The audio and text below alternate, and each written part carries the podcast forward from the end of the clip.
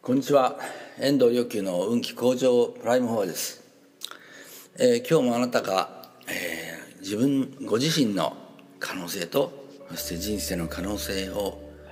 えー、もっと開いていくことを願ってさらにさらに開いていくことを願って法話を配信したいと思います。でようやく今今度はですね38願まああの法蔵菩薩が立った48巻のうちに38巻まで来ました、えー、ざっと文章を、うん、述べてみますね。えー、たとえ我仏となるを縁時もし私が仏になる時には国中の人間、まあ、要するに私の世界に住む人々、えー、存在は衣服を縁と思わば思いに従ってすなわち至るまあつまり服を欲しいと服が服が欲しいと思ったらその念に従ってもうその服がパッと着られちゃう、まあ、それがね仏様がこう褒めて惨憺させてくださるような素晴らしい法に応じた美しい服でそれがもう自然になんか服を着るっていうんじゃないですね。もうもうそのままパッとこう着てる状態になると。しかもそれ、えー、破れたりしないのに縫うことも縫う必要もないし汚れないのに洗う必要もない。もし縫ったり洗ったりしない。しなければならないようなら私は悟りを得ませんという。これ一見ねこれ何のこっちゃと、えー、思われるような、えー、ふうに思われるかもしれませんけど。まあこれね要するにね念に応じて、ものが現れるっていうそのね、宇宙のこの原理について構造についてのお話なんですよね。え、服を得たいと思わば、えー、念に応じてその状態になるというね、え、ですから、はい、そういうあの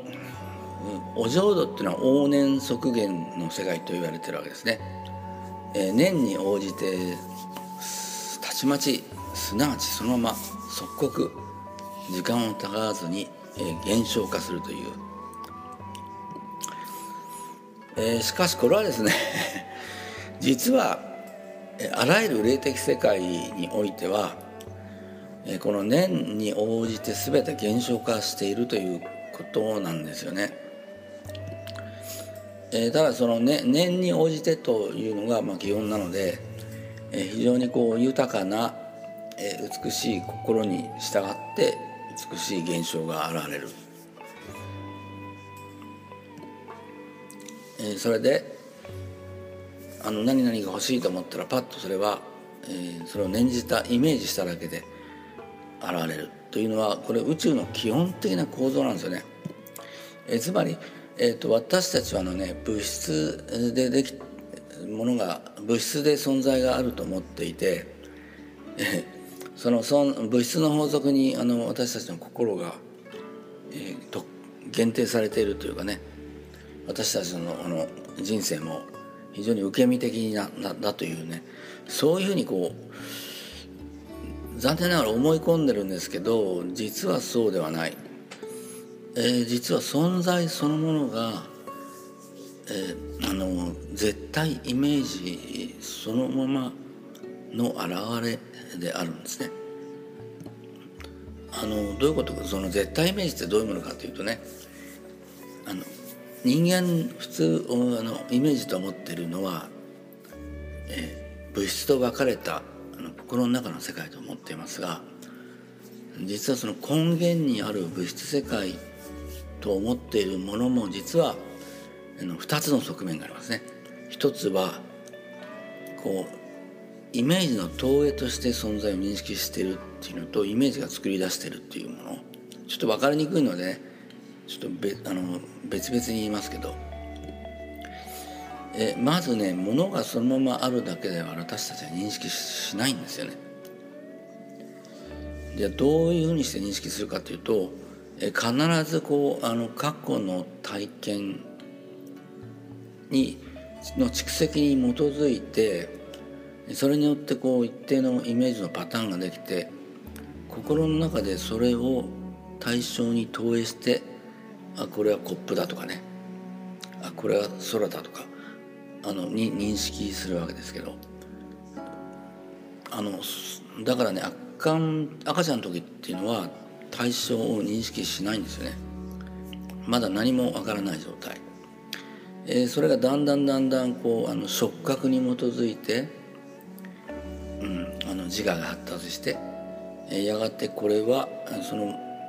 経験からあこれはあ母親なんだとかね。これは自分の手なんだとかね。えそういうふうにこう認識してくるわけです。これ般若心経のね、えー、うん、に般若心経に「証券豪運開空」という言葉があるんですけどこの中の豪運っていうのはこの認識するねパッとこう見て、うん、光の反射がえ網膜から神経を通じて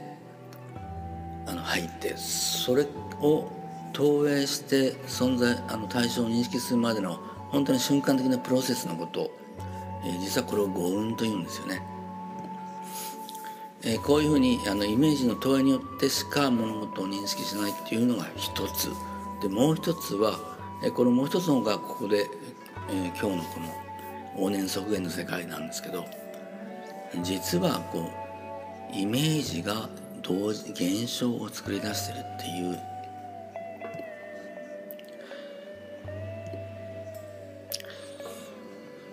うん、これあの仏教のね大乗仏教の中での有意識という、えー、全ては心であるというね、うん、その、えー、その認識から来るものです。で同じようにね今あの素粒子論でも私たちの認識がこう物質を瞬間瞬時に形成してるんだっていうのと、えー、いうようになってきて非常にまああの似通ったあのまあ同じと言っていいようなことになってきましたよね。えー、ただ私たちはねこうもうどうしても思い込んでいるので現象が、えー、あって私たちはそれを受け身的に捉えてるだけだっていう思い込みが非常に強いのでこの思い込みからあの自由になるためになって物事を思いのままに人生を実際にはね人生ね思い無意識が思い描いた通りに人生は展開しているのでこれを意図的にコントロールする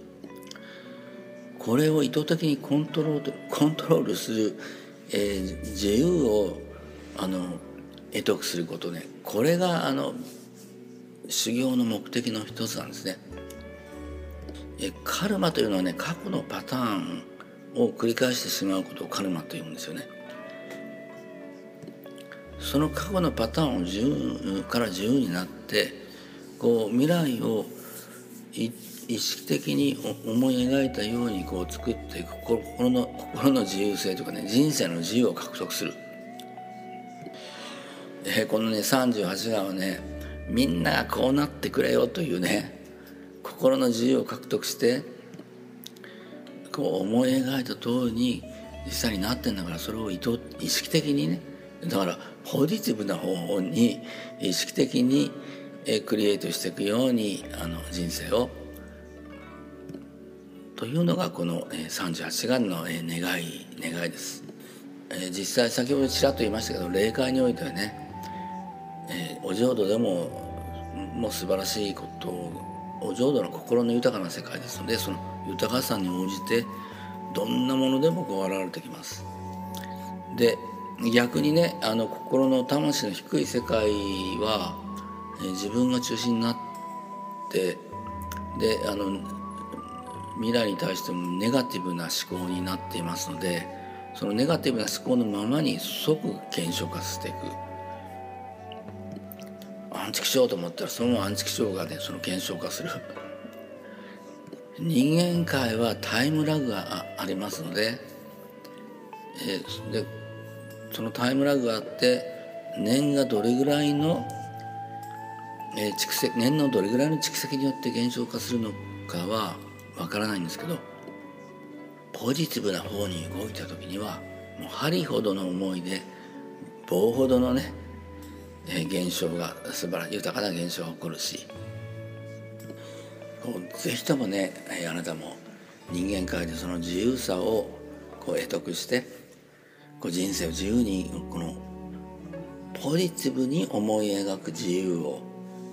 得していかれますようにそして、人生がより豊かに、え、なられますように。